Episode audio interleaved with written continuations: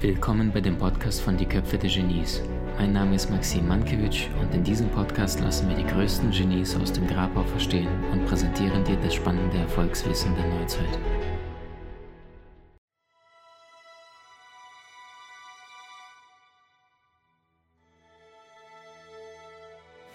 Als ich fünf Jahre alt war, sagte mir meine Mutter immer, dass Glück der Schlüssel zum Leben sei. Als ich zur Schule ging, fragten sie mich, was ich sein wolle wenn ich groß bin. Ich antwortete glücklich. Darauf sagten sie zu mir, dass ich die Aufgabe nicht verstanden habe. Ich aber antwortete ihnen, dass sie das Leben nicht verstanden haben.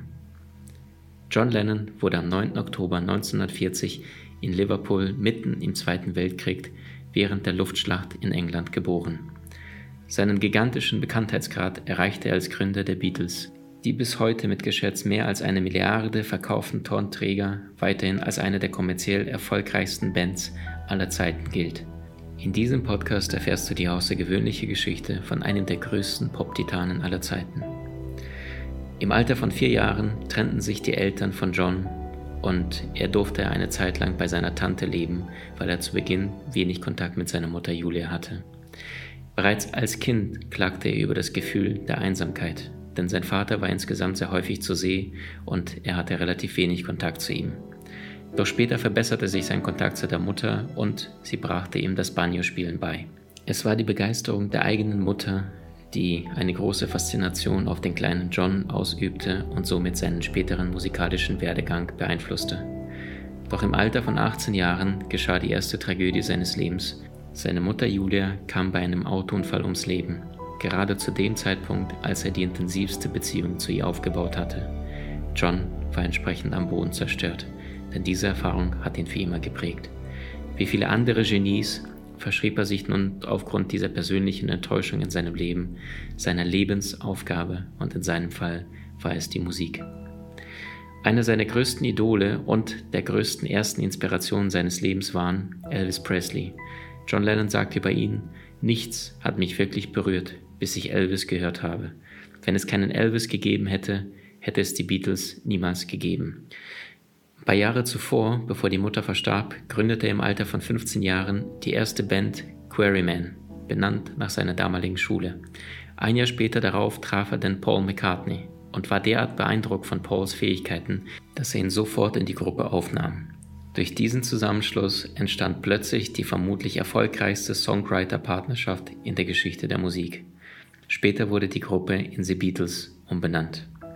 Im Jahr 1960, im Alter von 20, nahm die Karriere von John Lennon und den Beatles richtig Fahrt auf. Plötzlich hatten sie regelmäßig Auftritte in Hamburg und natürlich in ihrer Heimatstadt Liverpool. Mit dem Erscheinen des Debütalbums Please Me im Jahre 1963 eroberten sie nicht nur England, sondern auch die USA und schließlich auch den Rest der Welt. John Lennon entwickelt sich dabei zum Bandleader, das musikalische Genie. Er kümmerte sich nur noch um das Singen und Spielen der Gitarre, aber auch um das Songwriting mit Paul McCartney zusammen und natürlich auch um die Außendarstellung der Band. Während die Beatles und John Lennon auf dem Höhepunkt ihrer Karriere waren, hatte John plötzlich mit Drogenproblemen zu kämpfen und klagte auch über Depressionen. Denn was tust du, wenn dir die ganze Welt zu Füßen liegt? Er begann also mit Drogen zu experimentieren, darunter Marihuana, LSD, aber auch Heroin. In seinem Song Help sprach er ganz offen über seine Unsicherheit, seine Depression und aber auch nach seinem Wunsch nach Hilfe. Die Band war über den Text überrascht, doch niemand hat es jemals hinterfragt oder ihm Hilfe angeboten. John Lennon sagt, immer die Wahrheit sagen bringt einem wahrscheinlich nicht viele Freunde, aber dafür die richtigen. Später beschrieb er in dem Lied Cold Turkey, wie sehr er während seines Heroinentzugs gelitten hat. Im Alter von 26 Jahren lernt er die große Liebe seines Lebens kennen. Es ist die Japanerin Yoko Ono. Er heiratet die Frau natürlich später und sagt eines Tages, hinter jedem großen Idiot steckt eine große Frau. Durch ihre gemeinsame Hochzeit bekommen sie eine gigantische mediale Aufmerksamkeit, doch sie nutzen diese nicht für sich, sondern für die sogenannten Bed-ins for Peace und laden somit die Presse in ihre Hotelzimmer ein. Dabei saß das frisch vermählte Paar in dem Hotelzimmer auf dem Bett und philosophierte mit der Presse über den Frieden. Dabei sagt John Lennon, wir wollen der Welt, vor allem aber auch der Jugend und denen, die für Frieden und gegen Gewalt protestieren, eine Botschaft übermitteln. Stell dir vor, dass alle Menschen ihr Leben in Frieden leben. Du wirst sagen, ich bin ein Träumer, aber ich bin nicht der Einzige.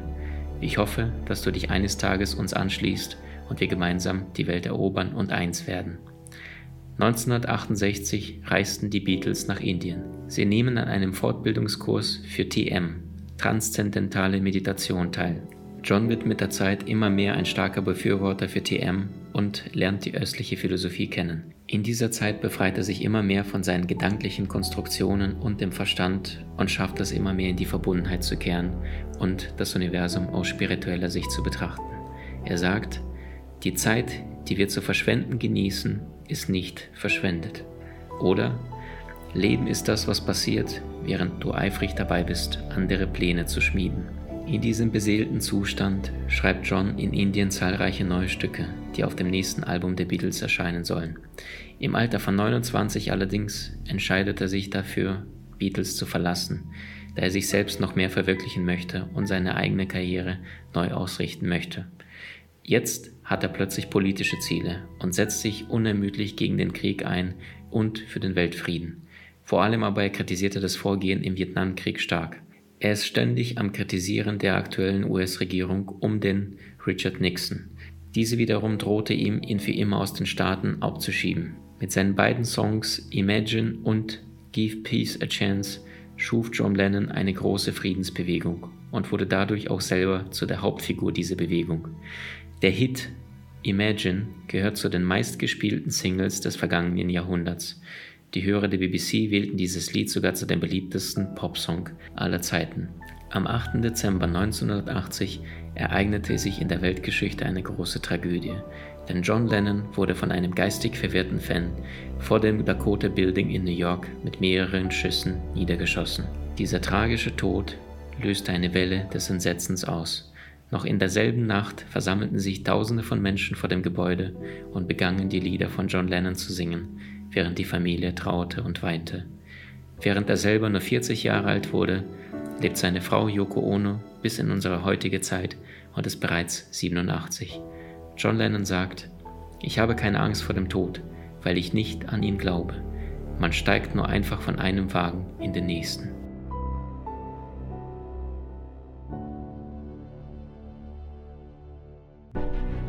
Wie hat dir die neueste Folge gefallen? Hinterlasse uns gerne einen Kommentar oder profitiere von entspannenden Videokursen aus unserer Online-Akademie unter köpfe-der-genies.com.